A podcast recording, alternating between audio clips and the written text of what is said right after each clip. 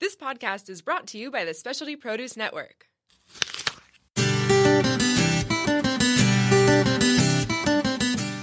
Hello, this is Tracy Childs, and you may know me from Veg Appeal and Plant Diego. Come to the Healing America rally on March 10th at the Unity Center in the Miramar area, where we will discuss and share information about the advantages of adopting a whole food, plant based diet, which is a great move for all of us the planet, the animals, and our health. Dr. T. Colin Campbell, nutrition researcher and author of the China Study, along with his son, Nelson Campbell, founder of the Plant Pure Nation and Plant Pure Communities, will be on hand to discuss the urgency and the need to act now rather than waiting for our government, healthcare organizations, food, and insurance companies to catch up with us. Text JOIN in all caps to 619 313 6657 now for updates. Join Plant Diego, San Diego's premier local support group working to help San Diegans adopt a vegan plant based diet for any reason. Go to plantdiego.com and join our e newsletter list to learn about San Diego's local action towards plant based living. Again, text JOIN in all caps to 619 313 6657 now for updates. Thanks for listening, and we'll see you there.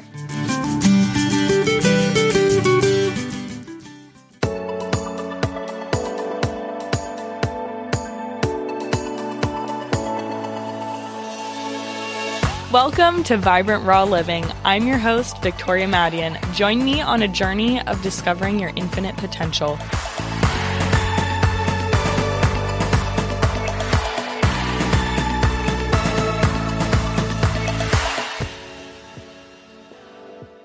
Thank you so much for tuning in. Today, I wanted to talk about open mindedness and how open mindedness can really help us move forward in our life. I feel like when we're in a closed minded mindset, it closes us off from healing, reaching new heights, accepting where we're at in life, and also moving forward. Some of the healing practices that I've used and become open minded to in the past are things like sound healing, yoga, meditation, dance and improvisation, as well as cognitive behavioral therapy. I think really learning how to challenge negative thoughts and process emotions differently has helped me be able to be more present with myself and achieve different things in my life. When I first started getting into yoga, I was exposed to like a different form of meditation than I had experienced than, you know, when I was a dancer and practicing more improvisational dance, which became more of a healing modality for me as I got older. But starting a yoga practice was something that I actually was very close minded to to begin with. Um, you know, I think when I was younger and people would be like, oh, yeah, like I practice yoga or something, like it would be people that were older than me. I'd be like, my God, like what does that even do? You know, like coming from my dance background, I was just kind of like had such intense training. I was just like, yoga just seems boring and like a waste of my time. So, like, I was pretty closed minded to it, but when one of my dance instructors kind of had said that she had tried it, I was like, okay, like maybe I'll give this a try. And actually, when I tried it, it was like so amazing. And I was so pleased with the results, and it's something that, you know, like has had a huge, profound impact on my life. And, you know, even with the episode that I did about yoga, you can listen to more of that. But it was, something that I was pretty close minded to, and I can't even imagine how different my life would be if that wasn't a practice that I had in my life now. Um, you know, because by practicing yoga, I was opened up to different forms of meditation, different kinds of yoga, hatha yoga, yin yoga, um, bhakti yoga, vinyasa flows.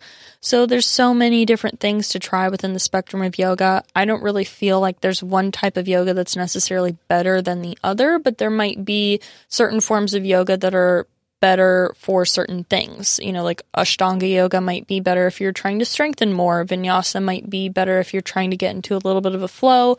Hatha yoga might be better if you're trying to really get into a deep meditation.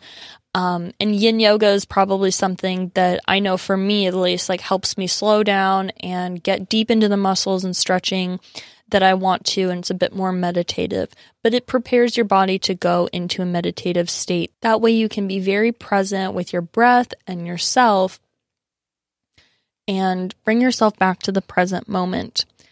One of the things that I began to practice at one of the yoga studios um, I was practicing at several years ago was sound healing. And there would be a group that would come on Saturday evenings and they would bring probably like, and they still do this. I just don't like live in that area anymore, so I don't head up there as much. But um, they bring they bring probably about fifty or so singing bowls, you know, Tibetan singing bowls. I mean, these are like, you know, really, really amazing singing bowls. They have didgeridoos, gongs, um, dulcimers, chimes, all types of stuff. And so, you know, they basically will lead you through a chakra healing or a chakra healing with different affirmations. You hum different notes and it's supposed to like activate the energy within the chakras that gets released. And then you put different affirmations in the place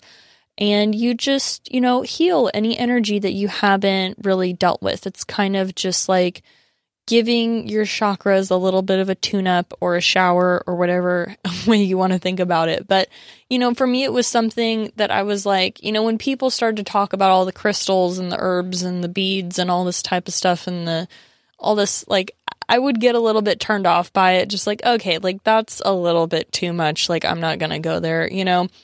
Um, again, I was a little bit closed minded to it. But when I opened my mind to it and um, learned about different ways of healing, I actually was able to realize, like, you know, as an individual, especially as a choreographer, like, I'm very, very sensitive to sound. I'm very sensitive to music. And I really feel it in my body in a lot of different ways. I sometimes even feel it, you know, if I'll go to the symphony, I might literally just like close my eyes and I'll like feel the music um like in my body. It's kind of uh, difficult to explain, but I visualize the music as well. So it's like because I have that dance background, I kind of like just see dance. That's something that just happens to me when I hear music. It's very natural. It's just kind of how my brain works, I guess. Um, so it's literally like there's a little stage in my head and it'll be having a little ballet going on or whatever. like, and, um, you know, I'll be experiencing that while it's, while I'm enjoying the music. But while I'm, you know, receiving the healing from the sound healing meditation, I think, um, you know, there's something that's happening on a deeper level. There may be emotions that are coming up that I might not have processed, you know, things that you kind of compartmentalize and then you know get stored in the attic of your mind. And then if you don't open those boxes and go through them they start to just you know sit there and kind of you know accumulate space. And they're not really in the appropriate place that they need to or maybe those thoughts need to be donated or gotten rid of. And that energy just needs to be dealt with. So it's kind of a way to do that. And i found it to be really helpful um, also, being vegan, I used to think that vegetarians were super weird. Like, I never thought that I would ever be vegetarian. And I remember even like writing in my journal when I was younger, I was like, don't become one of those like vegetarian yoga people, like, because that's weird. So, and then, you know, it's like, look at me now. like, you know, I don't consider myself like to be like super stereotypical, but it's like, I'm pretty much like as hardcore vegan as it gets and like, you know, do practice yoga. I feel pretty balanced in my other like lifestyle habits. I don't think like if you look at me at first glance, you'd like get that vibe. You know, I feel like some people you can kind of tell that that's a huge part of their life and they're like, you know, really into all that. And that's fine. Like, I don't have any judgments towards that. I just think like I kind of grew up with the mindset that that was not something that, um, you know, I aspired to be like, but I ended up finding so much healing from raw foods. I've ended up like, you know, really healing a lot of aspects of my health and my digestion by learning more about what I'm putting into my system, learning more about different varieties of fruits and vegetables, and trying different things from all over the world. You know, I think eating so many different types of cultural food growing up really helped me be open minded, and being that my parents are from different parts of the world. Um, and don't live like either of them don't live in their own hometown that that's something that also helped me be open minded because they had a lot of different culture to share with me um, as I was growing up. You know, my dad being from Iran and my mom being German and English, but growing up in Wisconsin, you know, it's just like they have different experiences from their past that uh, you know, um, help shape me as an individual. But it's like my roots are definitely like very firmly in San Diego. Like I consider myself very Southern Californian and, you know, really grew up in this culture and stuff. So I don't identify really with too many of the cultural things that, um, you know, my parents experienced growing up. There are things that I've obviously been exposed to, but I think, you know, my lifestyle is a little bit more, um, you know, open minded for sure. Um, and I think it's one of the most beautiful qualities you can have in a in a person. To be honest, like I mean, some of the favorite people that I have in my life are like really open minded people. You know, they're not very judgmental. They are you know open to your opinion and what you have to say, and usually very like solid and firm in their own way of thinking. Um, which I think balances out open mindedness. I think you can have certain things that you're very clear on in your life that make sense for you and that um, you know different kind of boundaries if you will that are you know things you're not really willing to compromise or be open-minded about. Um, but there's ways to live your life you know with boundaries having a little bit more compassion and flexibility with them if you want to. Um, that way your growth can progress in a different direction as well. But I do think it's fine to have harsh boundaries or like really clear boundaries on certain things if that's what you need to feel um, safe and you know that that works for you and it doesn't impede your growth as an individual. Um, so yeah, like I mean, that was you know, eating raw foods is something that I thought was super weird. I didn't even know that people lived like this and that people could just like eat raw fruits and vegetables and not have to eat like processed food or anything of that sort, which is pretty much how I grew up eating. But I have to say, my open mindedness towards it opened me up to understanding like how a lot of other people live by, you know, eating a vegan diet or eating more raw fruits or vegetables, how different fruits and vegetables are used in different parts of the world in different countries. Also, the different types of fruits and vegetables that grow and originate in different countries. Specialty Produce app has been really, really helpful in being able to explore a lot of those different things. So, that's been amazing to just open up my breadth of knowledge in regards to what I bring into my life that honestly becomes a part of me. You know, what we eat is those are the cells that make us up, you know, like that build us essentially. You know, we're constantly going through a process of, you know, creating new cells, eliminating new cells, and like building new things in our body. So, um, it's definitely come to be a really enjoyable experience that I probably never would have even thought I would go down that kind of path, but it's been really enjoyable and I'm so grateful for it. In regards to dance, I think being open to trying so many different um, dance styles, learning about so many different cultural dance styles from all over the world, having studied quite a bit, you know, you just learn that, like other people interpret music, interpret culture, interpret um, movement in a lot of different ways in different parts of the world, and that might have to do with where they live, the type of clothes that they wear, their um, specific cultural customs, uh, the type of food that they eat. Like all of that has a very big role in um, the the kind of dance and the type of movement each different type of culture or area of the world uses to express themselves. So it's been interesting to learn about that. It's been really healing to learn about all that because improvisational dance and even ecstatic dance is something that I really do enjoy doing from time to time.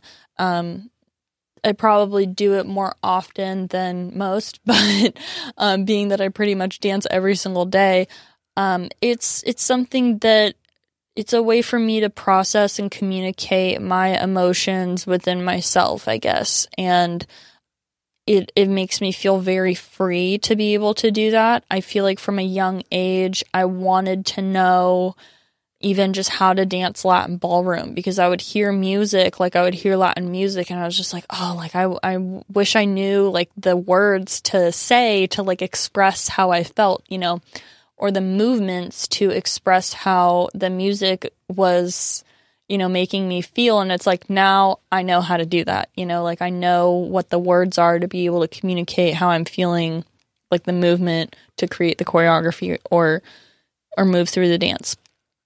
So it's very liberating to be able to do that. And I think, you know, there are so many different ways we can learn to experience ourselves through different dance styles. I know that's been something that I've really, really enjoyed. Um, and you know, you you can feel all types of emotions. You can feel more somber or more like in your feelings with things like contemporary or lyrical type movement, more maybe like aggressive or sassy with hip hop, more, um, you know, even sensual from time to time if you want to do like burlesque or whatever, and more fiery if you want to do some Latin ballroom. Like, I mean, just it's so endless. There's a lot of different ways you can experience different emotions in yourself and process different emotions with different dance styles.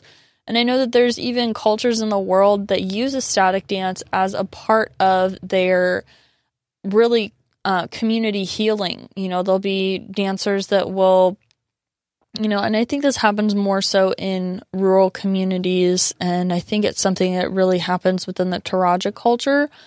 But they have sort of like, um, you know, it's dance that brings up all the dark emotions and when dance is seen, performed, or choreographed, I feel like there's a healing process that takes place in, in the um, process of all of that. So, you know, when people see the dance, it's like they can relate to the dancer who is expressing the emotion, which then brings up the emotion in the viewer to be released and experienced in that way. And they, the visual memory of seeing it being performed is like the letting go of that emotion by the end of it. So it's something that really can be a very strong healing modality and I think a lot of people really enjoy dance, enjoy watching dance, enjoy dancing, even if they feel like, oh, I don't have like a lot of coordination, it makes me really nervous. Like, that's fine, you know? Like, but I think even if you don't enjoy dancing, I feel like most people enjoy watching dance um, whether it's like dance shows, like So You Think You Can Dance, Dancing with the Stars, um, Jennifer Lopez' new show, World of Dance. Those are very popular shows that have been on the air for quite some time, and I don't think they're going anywhere. And even musicals, movies that have dance in them, it's just beautiful to watch. You know, it kind of takes you someplace else.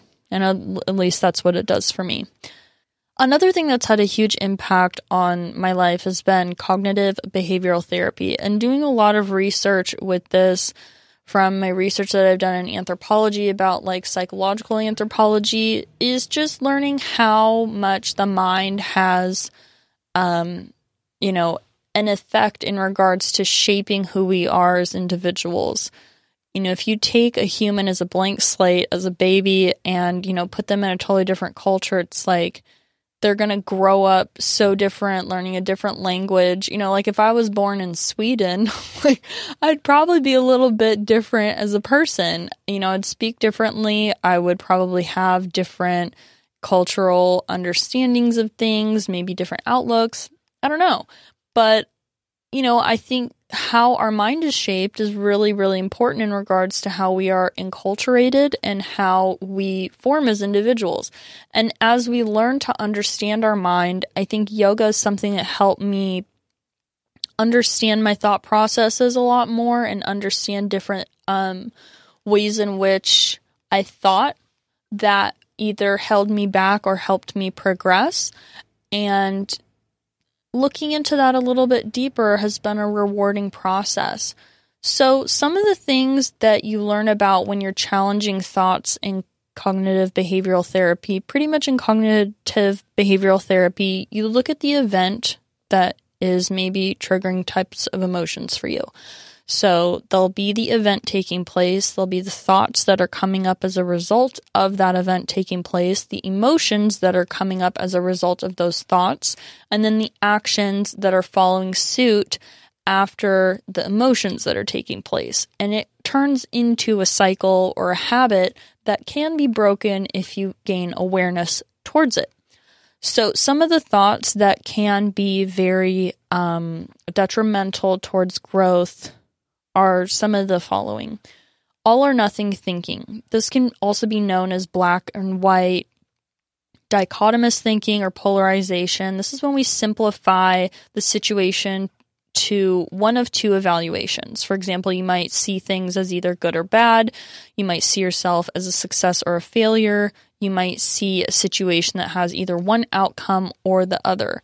Now, there are always a lot of different outcomes that can come. And sometimes, if we're overthinking things, we can think that it's either going to go one way or the other. And those reactions or those thoughts can cause us to feel very stressed and anxious and then cause us to do things that need, you know, that are not the healthiest decisions for us.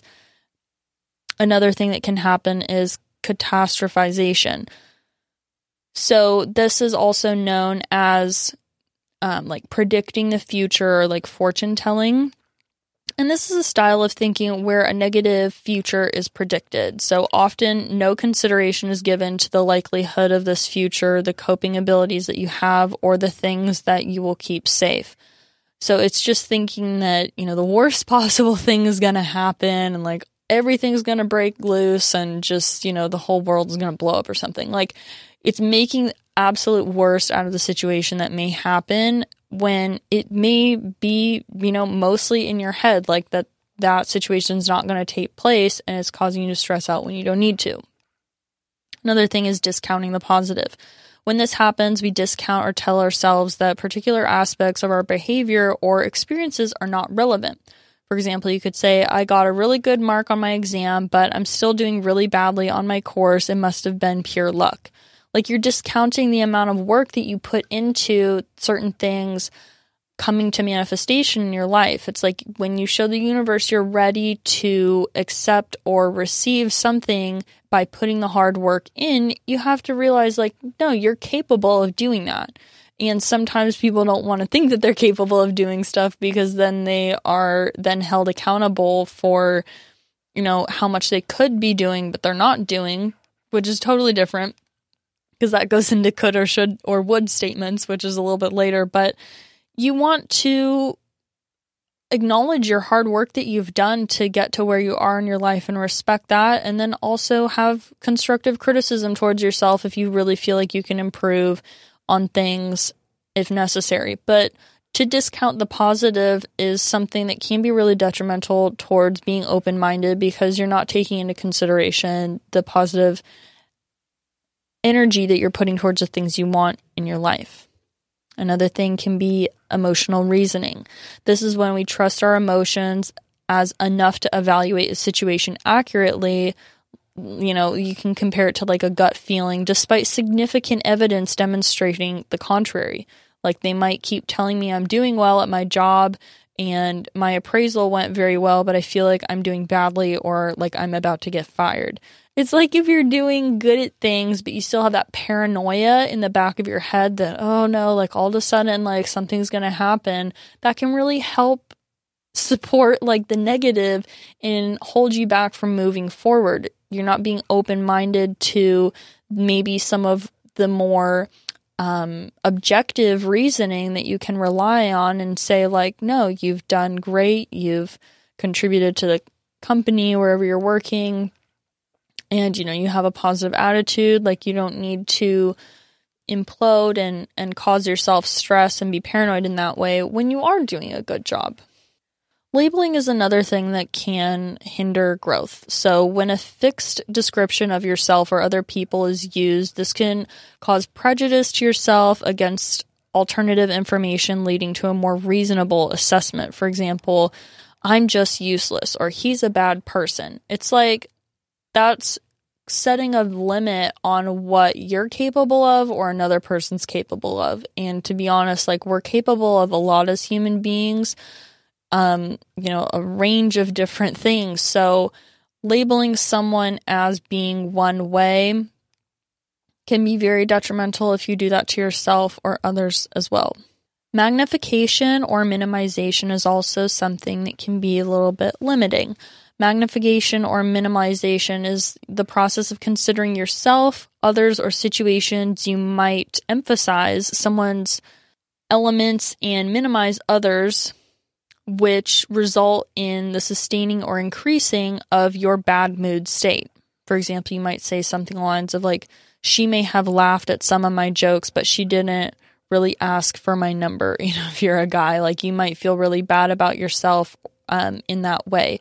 So if you don't get what you want out of a situation, you might tend to think, oh, this person's bad or this person hates me just because they didn't do this and you you know you didn't get what you wanted out of the situation. But that doesn't mean that they feel badly towards you or they're very uncomfortable around you and it doesn't need to make you feel uncomfortable about yourself or insecure just because you didn't get what you wanted out of the situation you might be magnifying your own feelings towards it because of your own insecurities and minimizing that this person may very well be interested in you. You know, it's it just takes kind of challenging that thought and thinking, okay, like am I making this go to extremes or can this be something that I can see a little bit differently and I might be a little bit too intense about it. The next one is like selective abstraction. So this can also be considered like mental filters. So, this describes the tendency to inflate the importance of a particular aspect of a situation to the extent that it obscures the bigger picture. For example, should a friend make a comment on your appearance, like, you look amazing, where did you get those shoes from? I bought a pair from there. I didn't like them, consequently interpreting yourself as poorly dressed and perhaps even unattractive. It's like just because your friend didn't have a good experience at that store doesn't mean like your shoes are ugly. Like they liked your shoes. You don't need to take it so personally or like select that one detail and abstract it to the point where it magnifies you know it's it becomes a bigger deal than the shoes that they liked. You know, similarly, if someone says, you know, something that I get quite a bit is like, oh, yeah, like I tried going vegan once and it didn't work for me. Just because a person tried veganism and they don't agree with maybe my lifestyle doesn't mean that they don't like me as a person. You know, that would be picking at something and making a bigger deal out of it than it would be. And we don't have to do that. We can be open minded to maybe this person just didn't have an experience that was positive, but my experience was positive. And just because, you know, maybe even if you're in a group conversation, if one individual had a bad experience with something, it doesn't mean you're going to have a bad experience with somebody, um, someone or something you know, because people can talk about others poorly too and say, like, oh, this person's like, you know, so bad or whatever. But you might be able to have a good relationship with them, and there might be other persons, there might be other aspects of the individual's quality that you can relate to differently than the other person that doesn't tend to get along with them as well. So that's also something to take into consideration. Another aspect that can be limiting when it comes to cognitive behavioral therapy is mind reading. This is when we think we know what other people are thinking. Like, he thinks I'm a complete idiot, or she thinks that she's so amazing. It's like, you never really know what people are thinking. So if you close yourself off to what the actual truth of it may be, then you know you're you're closing yourself off to understanding that person being compassionate with that person being aware of their thoughts and emotions and not just making your mind up of how you might be projecting your own insecurities onto that individual when they might think you're super cool or they might think like you have great qualities but you're just not allowing yourself to acknowledge that they may feel that way and connecting with them in that way. Overgeneralization is when a specific instance is applied to a number or range of situations without sufficient evidence. For example, I didn't enjoy myself at the work dinner last night. This means I cannot make friends with anybody. No, that's not true. Just because you're in a situation where you didn't connect with certain individuals doesn't mean you're not able to connect with anybody. Maybe you are not in an environment where you are around the kind of people that are easy for you to relate to. That doesn't mean that no one is ever going to like you and you're never going to be able to connect with anybody. That's kind of making it, you know, again, like an all or nothing statement and making overgeneralization about it. So, you know, putting yourself out there a little bit more or getting into different situations might be a good idea for you. You know, another thing too, some people are like, oh, like I tried yoga and I didn't have a good class or I didn't like that instructor and that means I can't practice yoga or I suck at yoga. It's like, no, like maybe that style didn't work for you. Maybe that wasn't a good way for you to experience yourself, but like be open minded to a different type of yoga style that might be a better fit for you and your lifestyle. Personalization is the tendency to interpret the outcomes of situations or people's behavior as directly relevant to you as a person, implying that it is your fault. For example, we didn't get the contract because of me. You know, if you're like thinking about a business deal or something like that, it's like challenging that belief would be like, we didn't get the contract. It was a group effort and I did my best. We all did our best, but sometimes things don't work out. There are other opportunities to succeed in the future, and I am going to work hard to achieve those. And just focus on the positive and like moving forward. But when you make it seem like you're the problem all the time, then that can hold you back as well because you're not open minded to thinking, you know, other people might have responsibility in the outcome of certain situations too, and it's not always your fault if things go a certain way. And that can really limit you from being able to be present and a little bit more objective about things. Should, could, would, or must statements. Also, very, very limiting thoughts. These have variously been described as imperatives by other people. The next would be should and must statements. Also, things including these words could be could statements, would statements, things of that nature. These are rules that we hold for ourselves. These are often inflexible and specific expectations of our own and or of others' behaviors. When these expectations are not met, there is a tendency to overemphasize the importance of this. For example, I should be liked by everybody. If I am not, then I am a terrible person. Like, we can hopefully see the error in this type of thought, right? And how that's not very open minded, and how we can be like, not everyone will like us, and that's okay. There are certain people that do like me, and some people that don't. I like myself and the way that I am, and that is what I choose to focus on because that's what matters most to me. If an individual doesn't vibe with me, that's okay. Like, it's not something you need to take personal, and it's not something you need to make um, a definitive statement about because we all have different expectations for our lives, but sometimes setting such high expectations of others and ourselves can be really limiting as well.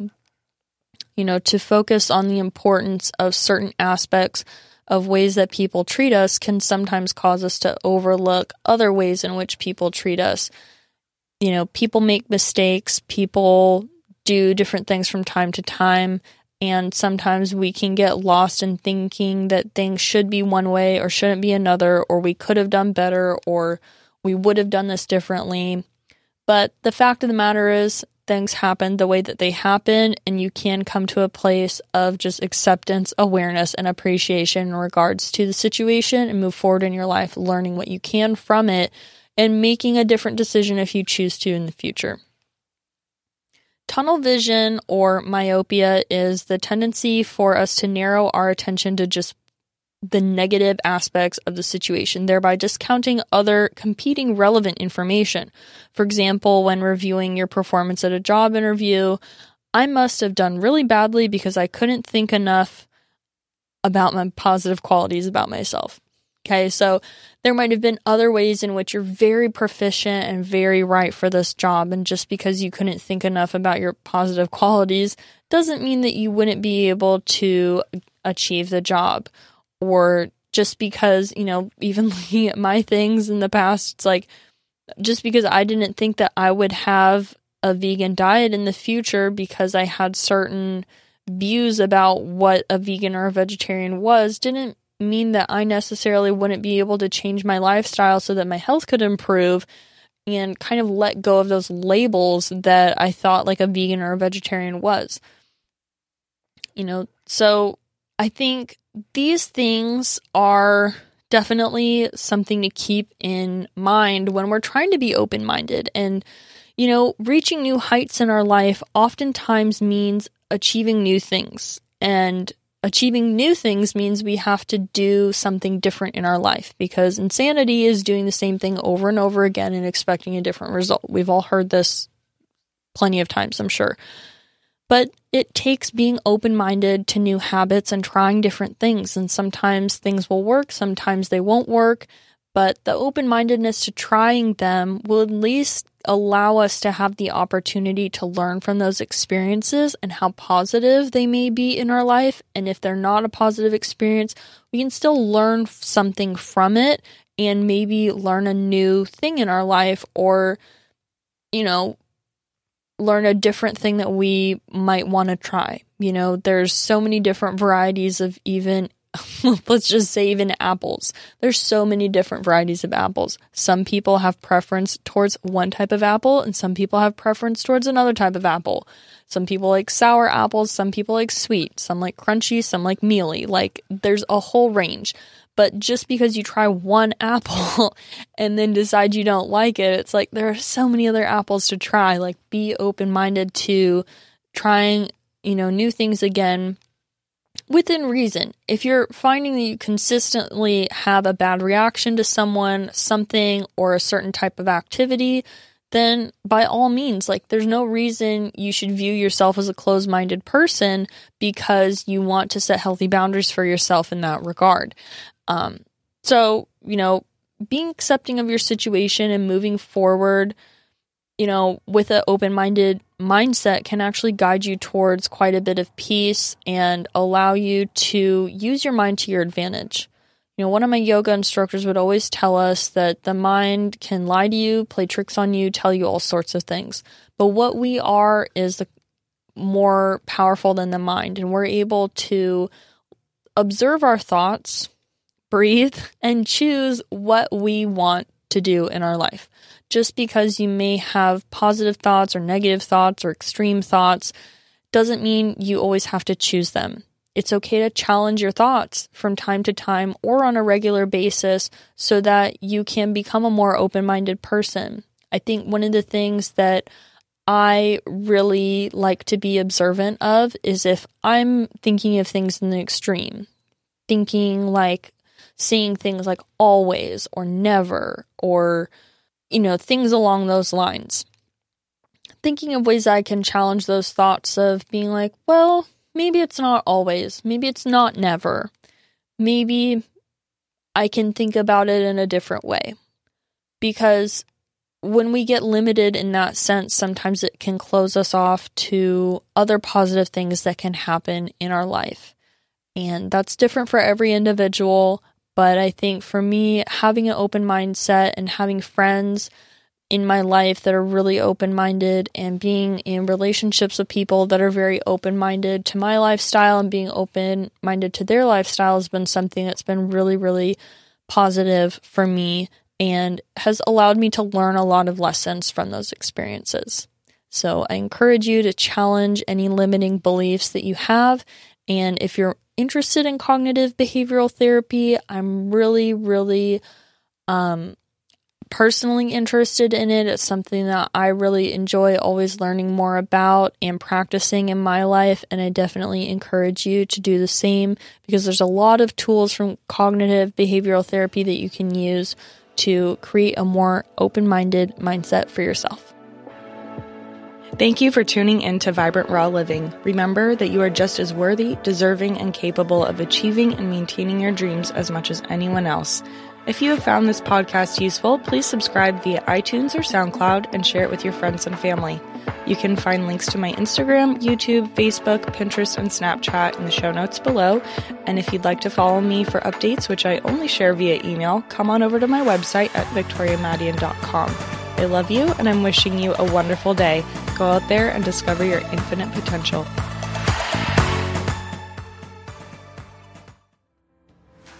The Specialty Produce app is the world's number one handheld resource on produce. The app features photographs, recipes, geography and history, taste and culinary applications on over 1,900 produce items. From apples to zapote, we've got your produce questions answered. Our app is available for both iPhone and Android. Download our app for free today.